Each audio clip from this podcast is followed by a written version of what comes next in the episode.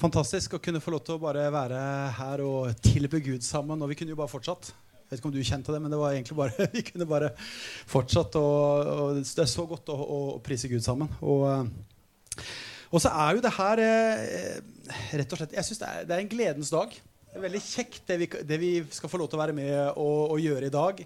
Vi skal sette inn eh, diakoner. Vi tror at Bibelen snakker om menighetstjenere, diakoner, som, eh, som, eh, skal, eh, som vi har iblant oss.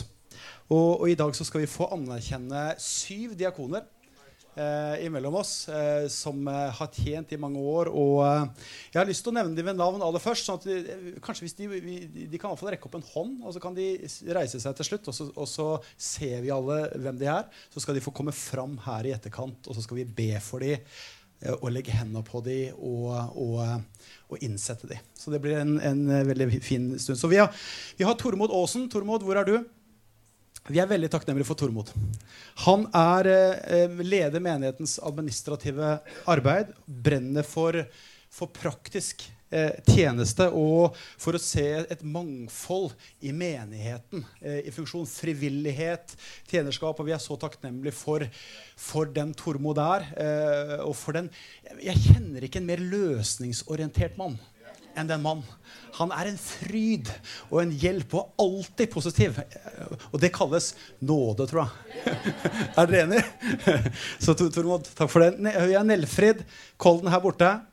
Som eh, har eh, sammen med Ingvar tjent her i menigheten i mange år. Men Nelfrid har et, et hjerte for mennesker. Og, og har en, en, en tjeneste innenfor det å se eldre og syke. Hun har gjort det i mange, mange år tjent på mange måter i både det synlige og usynlige. Men hun har tjent trofast, og så har hun dette hjertet for, for eh, bygget og for, for eiendeler og for, for, forvaltning, og for at det ikke skal mangle noe imellom oss. Så, så, så Nelfrid har dette hjertet for, for, Guds hus og for bygging av Guds hus på denne måten. Og vi er så takknemlige for at vi får lov til å være med og anerkjenne det i dag. Så har vi et ektepar mellom oss, Rahel og Fikre. Hvor er dere hen? Dere sitter der. Ser dere de? Hvor er, eh, hvor er Fikkerud? Å, han er der, borti kroken. Han, vet, han, på, han oversetter, vet du. Eh, så et ektepar som, som eh, kjenner på denne villigheten til å praktisk tjene, og som, og som som er klar til å, å, å, tjene hvor som helst. Når som helst, der det trengs. De, de, tjener på så mange måter. De tjener praktisk med mennesker. De tjener i forbindelse med, med, med, med det som går på nattverd her. De tjener der hvor, der hvor, det trengs hele veien. Og vært utrolig viktig også inn i det etiopisk-eritreiske miljøet med, Johans og Elisabeth i veldig mange år. Eh, så veldig spennende. Og så har vi med Dani. Med Dani, hvor er du hen? Han sitter her, vet du. Han, eh, han, er jo en fantastisk mann som, eh, som jeg lærte å kjenne seint på 90-tallet. Har stått sammen i, på, i mange år. Og, eh, og, det å få se Medanis hjerte for, for, det å tjene Gud, for økonomi, for barn, for måten han tjener blant mennesker på, for måten han alltid er villig til å dekke behov der, der hvor det er et behov, der er Medani klar til å, å dekke det. Fantastisk eh, Guds tjener som vi verdsetter høyt. Og så har vi eh, til slutt Bård og Kirsti Våge. Hvor er dere? Dere sitter på fløyen der borte. Et fantastisk ektepar imellom oss som har et hjerte for samliv, eh, eh, familie, ekteskap, og også som jobber mye inn i forbindelse med utfordring hjelper mange inn i de tinga der. Og dere har jo en gjenreisnings- og gjenopprettelsestjeneste hvor dere også har en sjelesorgside som er fantastisk sterk, og som mange av oss har fått erfare frukten av på mange måter. Så det her er de syv som vi vil sette inn i, i dag. Og på menighetsmøtet 9. mars, når vi hadde menighetsmøte sist, så, så snakka vi eh, og delte det her med menigheten eh, til og det var stor glede og stor takknemlighet for det. Og vi er så takknemlige for at vi kan få lov til å, sette det inn i dag. Og, og, og, og da blir, det, blir de en, en, del av et lederskap sammen med oss eldste, sammen med andre ledere som vi, som vi jobber eh, sammen med. Så vi skal få de opp her etter hvert. Eh, og så skal vi få, få, be for det. Men først så har jeg bare lyst til å, å dele Guds ord med dere. Det er jo interessant å se at, at, Bibelen sier egentlig ikke veldig mye om menighetsstruktur. eller om, om, om diakoner men, eh, og, og, og, og denne, denne diakontjenesten. Men, men, den, men, Bibelen snakker veldig mye om å tjene. Og det er interessant å, å, å se at det greske ordet 'diakonos' det, det betyr he, helt enkelt å tjene. Så av, av, 21 ganger som ordet 'diakonos' blir brukt når, når, vi, når vi, leser eh, eh, f.eks. English Standard Version, så er, det, så er, det, bare tre ganger det blir brukt di, di, liksom i sånn direkte eh, berøring med diakontjenesten. Ellers så blir det, ut, så blir det på en måte brukt i forhold til det å tjene. Så, så det må jo bety at det å tjene Gud er for alle. Vi er alle kalt til å tjene. Og, og det å, er også uh, viktig å, å, skjønne at å tjene er liksom ikke det er ikke for de spesielle innvidde. Det er ikke en spesialisttjeneste. I utgangspunktet, Alle de her vi, vi anerkjenner i dag, de har bare tjent Gud. De tjener Gud. De har egentlig ikke noe behov for anerkjennelse, for de bare tjener Gud. Men vi ser Guds hånda på det, mens vi er alle kalt til å tjene Gud.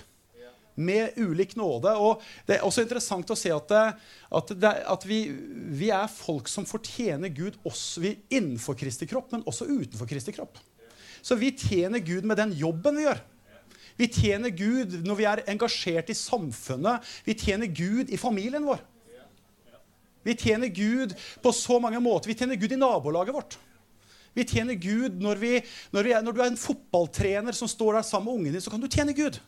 Det kan være et perspektiv av å tjene Gud, fordi dette her handler først og fremst om en hjerteholdning. Men i dag så har jeg lyst til å snakke mest spesifikt om det som går på, på det å tjene Gud i Kristi kropp.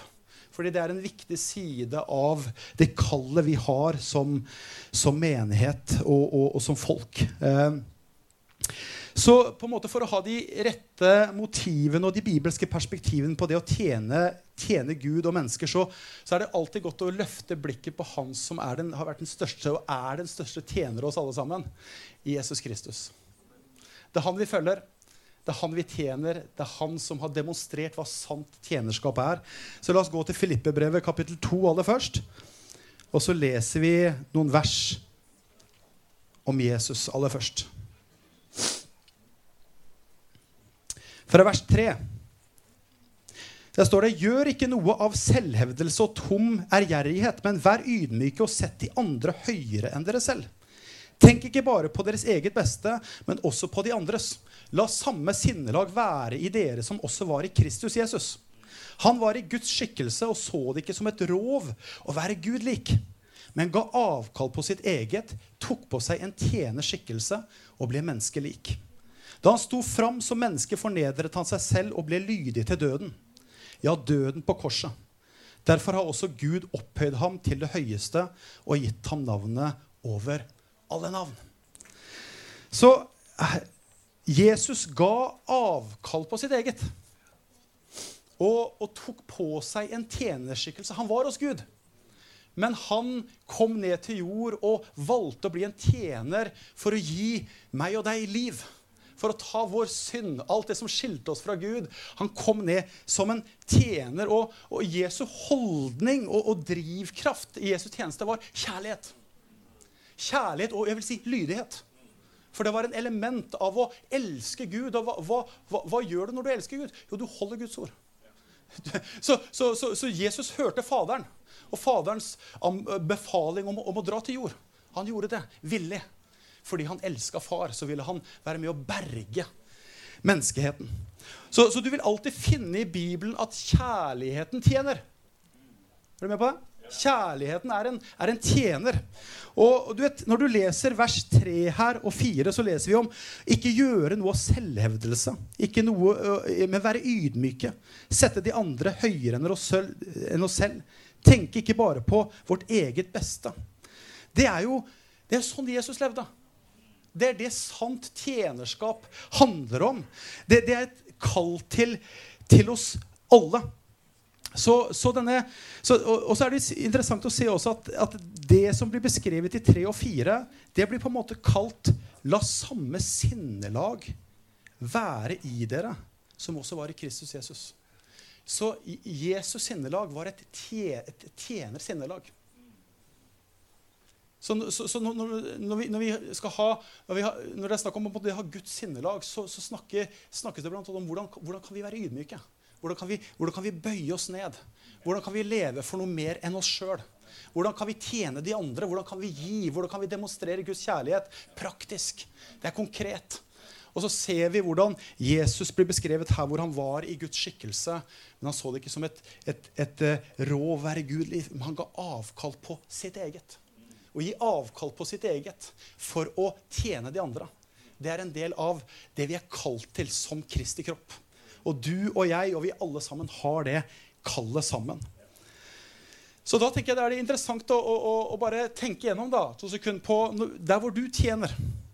Vi kan tjene på så mange måter, men kanskje du tjener i lovsangen her, eller kanskje du tjener eh, som Torbjørn ved, ved, ved miksepulten i dag, eller, eller, det er kafé, eller det er administrasjon, eller det er møtevert, eller det er ute med barna. Nå er det mange der ute som tjener.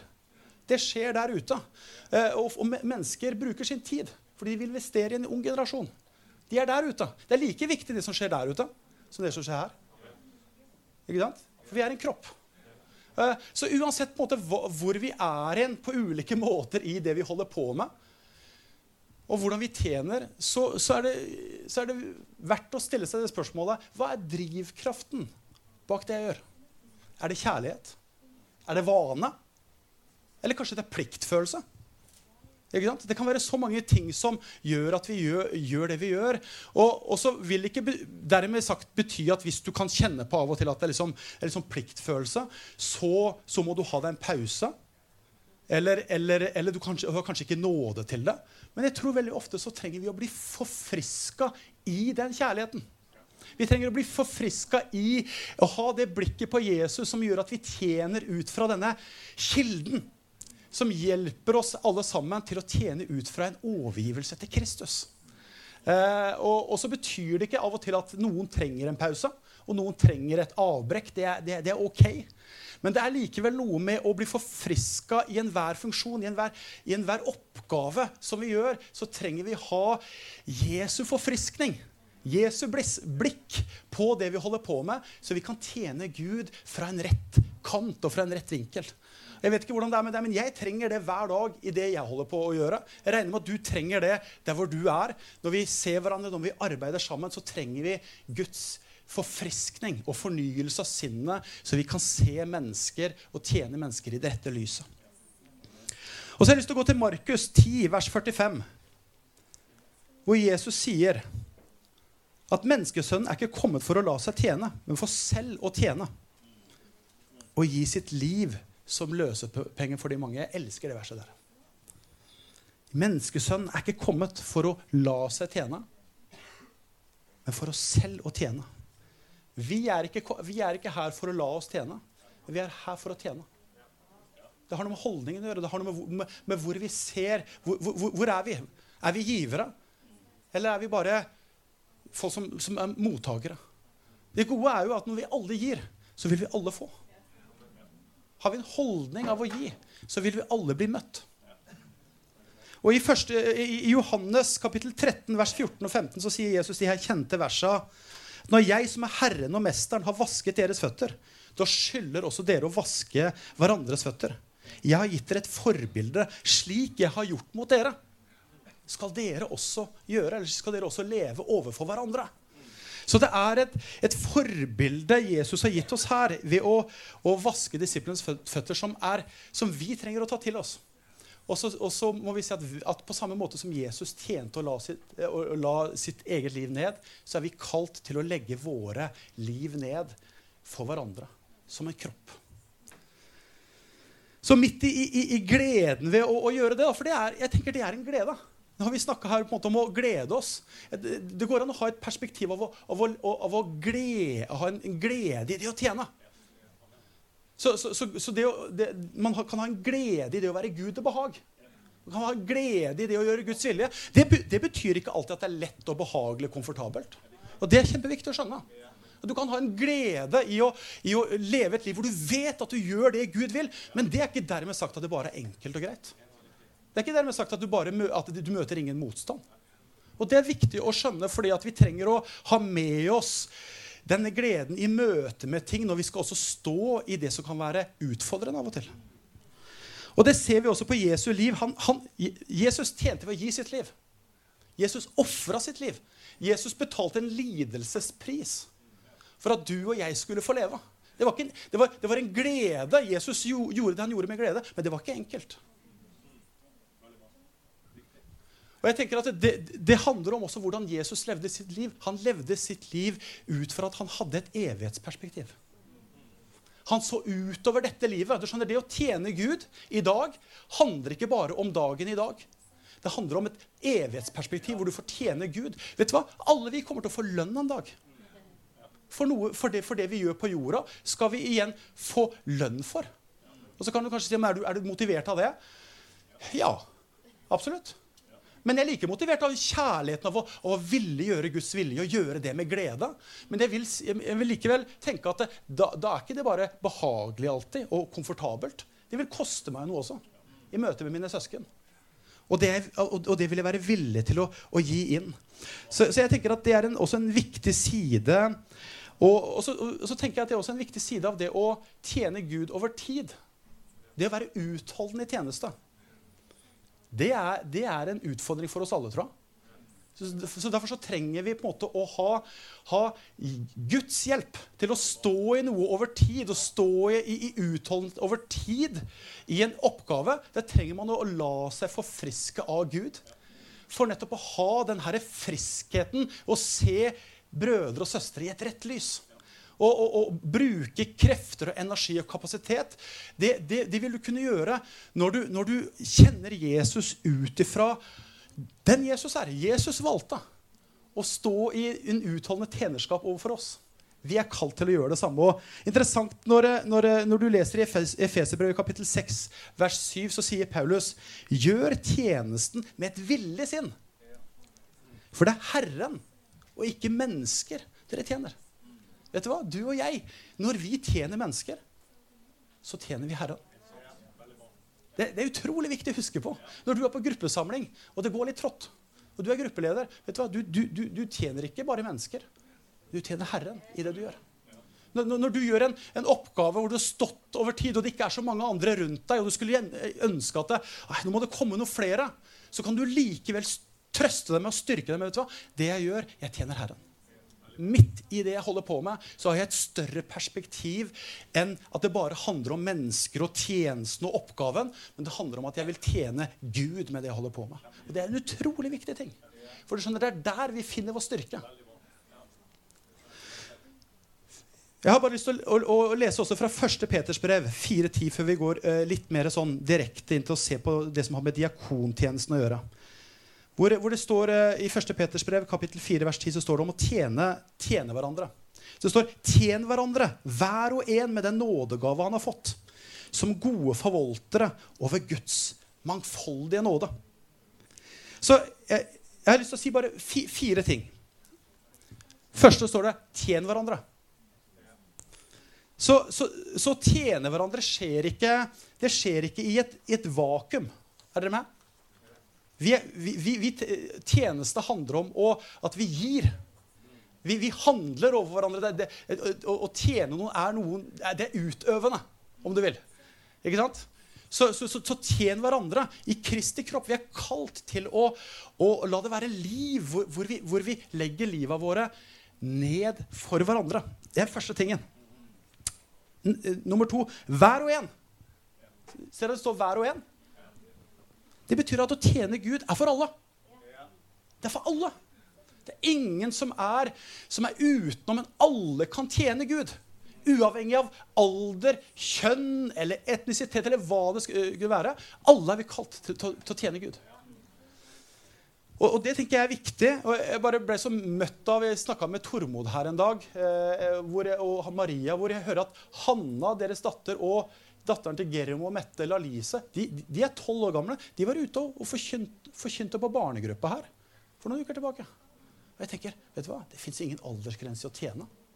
Det fins ingen aldersgrense i det å, måte, å, tjene Gud på ulike måter. Det er fantastisk å se hvordan vi kan være et mangfold av tjenere. Og så står det som gode forvaltere.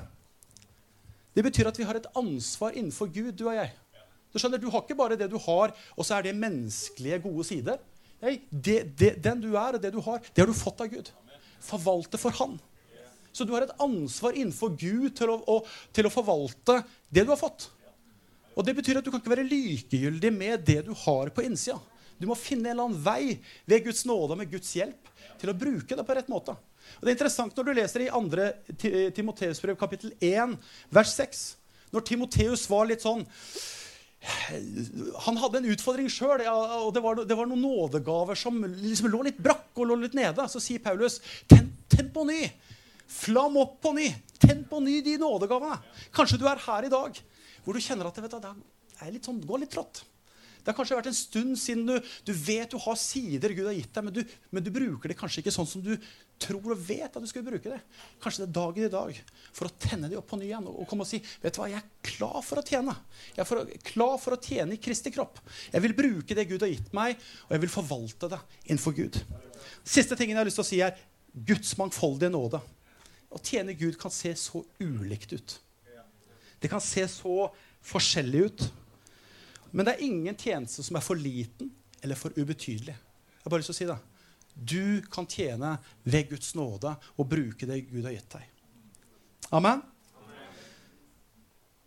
Så jeg har lyst til å bruke noen minutter på å snakke direkte om, om diakontjenesten før vi skal få de her syv opp her. Eh, for det er tydelig ut fra Guds ord at når, at når vi i, i, i, Bibelen så finner vi spesielt i Filippebrevet 1.1 og i 1. Timoteus brev kapittel 3 fra vers 8 så bruker Paulus ordet diakonos med en litt annen betydning enn bare å, å tjene sånn som han gjør i ganske mange andre, eller sånn som det er brukt på mange, mange andre plasser. Han, han bruker det eh, hvor, hvor, det er en, en eh, forståelse eller et kjennetegn ved at diakoner prøves og innsettes i menigheten til å ha ulike funksjoner. Og, og begge disse plassene så står de sammen med eldste og diakoner. Så de er satt i sammenheng med et lederskap for en menighet. Så det er på en måte en, en offentlig tjeneste eh, en, eh, som, som, eh, som, gjør at vi setter inn eldste. Eh, og fedre i Guds hus, men vi setter også inn diakoner som tjener sammen med de eldste og på vegne av de eldste. Eh, så det er folk da som er betrodde medarbeidere over tid, som, som tjener Gud trofast, som vi opplever en tro for å sette inn, som blir en del av et lederskap sammen med annet lederskap. Og det er det vi skal gjøre i dag. Så hvor kanskje, ja, Et av de klareste kjennetegnene på diakontjeneste og det tenker jeg er ganske viktig å, å, å vite noe om, det er det at eh, diakon, diakontjenesten er alltid prega av en sånn indredrevet tro og trang og lengsel til å tjene Gud. Enten om den, den tjenesten er synlig eller ikke. Du vil finne at, at, disse folka her som vi snakker om i dag, de vil tjene Gud uansett. de. Uavhengig på en måte om de, om, de, om, de, eh, om de, blir anerkjent eller ikke anerkjent, så vil de tjene Gud. Det er, men, men, det er med et mål, om det er med en måte å tjene Gud på som vi anerkjenner som eldste og som, og som menighetsfamilie. Og, og, Derfor så ønsker vi å legge hendene på dem i dag, slik at de kan få lov til å stå i det mandatet og med den myndigheten og med det lederskapet som, som, som de har i seg. Og Det er noe av det vi ønsker å, å, å gjøre i dag. Og så er det viktig også å si at eh, at uh, disse folka her, disse syv som vi setter inn i dag, de anerkjenner vi. Det betyr det at vi anerkjenner det Gud allerede har gjort i livet deres. Og som gjør at, det, at det, det er ikke sånn at nå legger vi hendene på dem, og så skal de begynne å fungere i noe. Nei, vi har sett noe. Vi har sett noe over tid som gjør at vi ønsker å anerkjenne det og, og, og, og legge hendene på dem for at de skal få flyte i enda mer i den salvelsen. Så der hvor diakontjenesten sånn mest eksplisitt er, er, eh, beskrevet i Bibelen, er i 1. Timotees brev kapittel 3, vers 8. Det er fem vers der som er beskrevet eh, rundt diakontjenesten. Og, og, eh, og, og, de står også sammen med eldstetjenesten, hvor det er kvalifikasjoner for en eldste først. Og så er det fem vers som omhandler diakoner. Vi skal ikke bruke så mye tid på det, men vi skal gå gjennom de sånn suksessivt, vers for vers, og kikke litt på de. For det er viktig for oss som menighet å, vite hva som er kvalifikasjoner for en eldste. ikke sant? Eh, for, en, for en eh, diakon. Unnskyld. Vers 8 i 1. Timoteus brev kapittel 3. På samme måte skal diakonene være hederlige og ikke tale med to tunger. De må ikke drikke for mye vin. Er, de må ikke drikke for mye vin eller være ute etter skammelig vinning. Så det er første, første verset. Og det, de sier jo bare noe om at uh, diakonene skal være hederlige. De skal være respekterte. De skal ha tillit i flokken, og de, og de skal ikke tale med to tunger. Det betyr at de skal være oppriktige, de skal være sanne, og de skal være uhykleriske. Uh, så, så, så, og de må være også folk med en, en, selvbeherskelse når det kommer til nytelse av og fristelser. Og spesielt så er jo alkohol her nevnt. For det, være, det, det er viktig for, for, oss at vi vet at vi har betrodde folk som innehar denne tjenesten. Og så står det at de ikke må de må ikke være ute etter skammelig vinning. Det betyr at De må ikke være der for å utnytte sin stilling eller funksjon til egen vinning. Eller til sitt eget beste. Men de er ydmyke tjenere. Ydmyke tjenere som er uselviske, og som, som legger sitt liv ned for andre. Så det er vers 8. Vers 9 så står det at de skal eie troens mysterium i en ren samvittighet. Som her på mange måter beskriver at diakoner må være folk som forstår og lever i Bibelens sannheter. De må eie troens mysterium. De, de må ha en, en, modenhet, en viss modenhet og en åpenbaring i Guds ord. Og forstå og kjenne Gud. Kjenne Kristus og kjenne menigheten. Og ha en forståelse av hvordan, hvordan det fins en bygging i flokken og i menigheten. Og så står det at de må ha en ren samvittighet, som i en del bibelkommentarer egentlig oversettes, oversettes med at de på en måte må være konsistente. altså Det må være sammenheng mellom liv og lære. Og det er en viktig ting. Eh, vers 8 sier at du, du, skal ikke tale med to tunger. Det er litt av de samme tinga. Det må være en konsistens mellom liv og lære, mellom det jeg sier og det jeg gjør. Vi må leve ett liv. Det er ikke en søndagskristendom eller en gruppekristendom, er, og så er det liksom noe hverdag utover der. Men det, det er ett liv. Og, og, og så, så, så, det er noen sånne kvalifikasjoner her som, som er tydelige på, på disse tinga her. Så, så, du vil finne når det kommer til diakontjenesten, at det, det, det, er, det er ganske, du opererer ganske fritt i, i, forhold til hva en diakontjeneste er. Men det snakkes mest om karakter. Så du hører Det snakkes mest om den åndelige ryggraden til å bære den salvelsen som hver enkelt innehar. Og Det er en viktig ting å, å, å forstå.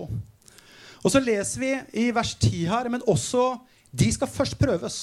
Og er det ikke noe å utsette på dem, kan de settes til tjeneste som på en måte beskriver at, at uh, de her syv som vi anerkjenner i dag, de kjenner vi, folkens.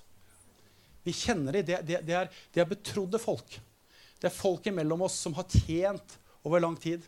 Det er folk som står i tjeneste, og som har en tyngde i sin tjeneste. Og, og, og som lever eh, åpne og, og, transparente liv mellom oss. Og de er på mange, mange måter prøvd og allerede blitt prøvd. Og, og, vi har sett imellom oss hvordan de tjener og lever. Eh, og, og, og, det er en glede for oss i dag til å kunne legge hendene på dem og si at det, at det er prøvde, gode tjenere som vil fortsette å tjene Guds folk og Guds hus. Og vi er så takknemlige for det som, som eldste. Og som menighet.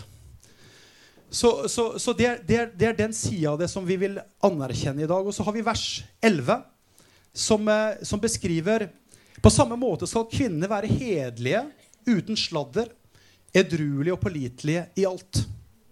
Og det, det, det, verset her er ganske viktig, fordi det vil være en del sammenhenger som forkynner at diakontjeneste er bare for menn. Men vi, vi, vi ser her at, at, Bibelen snakker om at, at diakontjenesten er forbeholdt menn og kvinner. Menn og kvinner kan tjene i denne tjenesten her. Eh, og, og, og, Det er interessant å se at i Romerbrevet kapittel 16 vers 1 så finner du at Paulus faktisk snakker om Føbe fra Kenkre, som, som tjener som, diak, som, en diakon der i menigheten. Og hun, hun, sier til menigheten i Rom at de må, ta, de må ta godt imot henne, slik det sømmer seg Herren, for hun har vært en fantastisk velsignelse for Paulus i hans tjeneste. Så han berømmer henne og ber dem ta imot henne, og, og bruker da ordet diakon i den sammenhengen der. Og så står det også her at de må være edruelige. Selvbeherskelse, selvkontroll, uten sladder, uten baktalelse og ryktespredelse, som går på denne karakteren, denne åndelige ryggraden. Vers 12. En diakon skal være en kvinnes mann og kunne ta ansvar for sine barn og styre sitt hus på en god måte. Så, så, så det, det, det, sier jo noe om at, at er du en diakon som blir innsatt som er gift, så trenger du å ære ekteskapet. Du trenger å ha, være gift med den du er gift med. Det er, det ett samliv. Det er en ektepakt. Du ærer, du står i det samlivet. Eh, og, og, du, og, du, holder orden i ditt hus når det kommer til familie og, og hjem. Sånn at, det, at det, er noe av det som, som, skal prege det. Og de samme kvalifikasjonene finner du hos de eldste. At, det, at en eldste og en diakon må kunne være med og styre sitt eget hjem og være trofast i ekteskapet. Som handler om sin egen familie, for igjen å kunne tjene i den, i den åndelige familien. Som er, er den utvida familien. Vers 13. For de som utfører tjenesten godt, blir høyt verdsatt og kan vise stor frimodighet i troen på Kristus Jesus.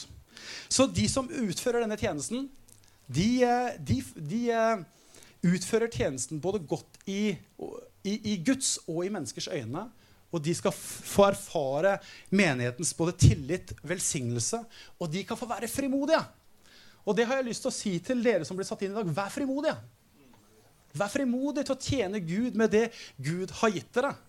Eh, og vi, vi, ser også et eksempel på, på det som har med med, med, med mm, diakontjeneste i apostelens gjerning kapittel 6, når vi ser at, eh, at menigheten vokser i et forrykende tempo. Og apostlene prøver å gjøre det de kan rundt bønnens og ordets tjeneste, som er deres kall. Og så ser vi at eh, de holder på å forsømme denne tjenesten. Eh, fordi at det er så mange ulike behov, og, og, de trenger flere som kan tjene ved bordene. Flere som kan tjene folk praktisk, folk som kan legge til rette, folk som kan se folk. Som, så, så, så, vi trenger denne bredden av tjeneste, så ikke ord og bønnets tjeneste kan, eh, kommer til å bli forsømt. Og, og det, det, det er sterkt å se hvordan det er en bredde av tjenerskap i menigheten. Hvordan det, er, hvordan det er en bredde hvor syv menn der på, i Apostelens gjerning 6 blir satt inn. Og det står at de er betrodde Guds folk. Fylt av visdom og Den hellige ånd. Så Det er på en måte det som gjorde at de ble valgt ut til å tjene. Og så ser vi hvordan resultatet, eller frukten av, av, av, av det at de gjorde dette Hvor det står resultatet ble at Guds ord ble spredt, og menigheten vokste. Så vi tror på denne bredden i, tjenerskap og lederskap. Og, og, at vi er mange ulike folk som tjener på ulike måter. For at vi skal kunne, være, for at vi skal kunne få lov til å se at, med, at uh, Guds ord blir spredt. At menigheten får vokse. Så eh, Både i, i, i Filippebrevet 1 og i 1. Timoteusbrev så finner du at diakontjenesten er eh, da referert sammen med eldstetjenesten. Og det er fantastisk å se hvordan det er et samspill da, mellom eldste og diakoner.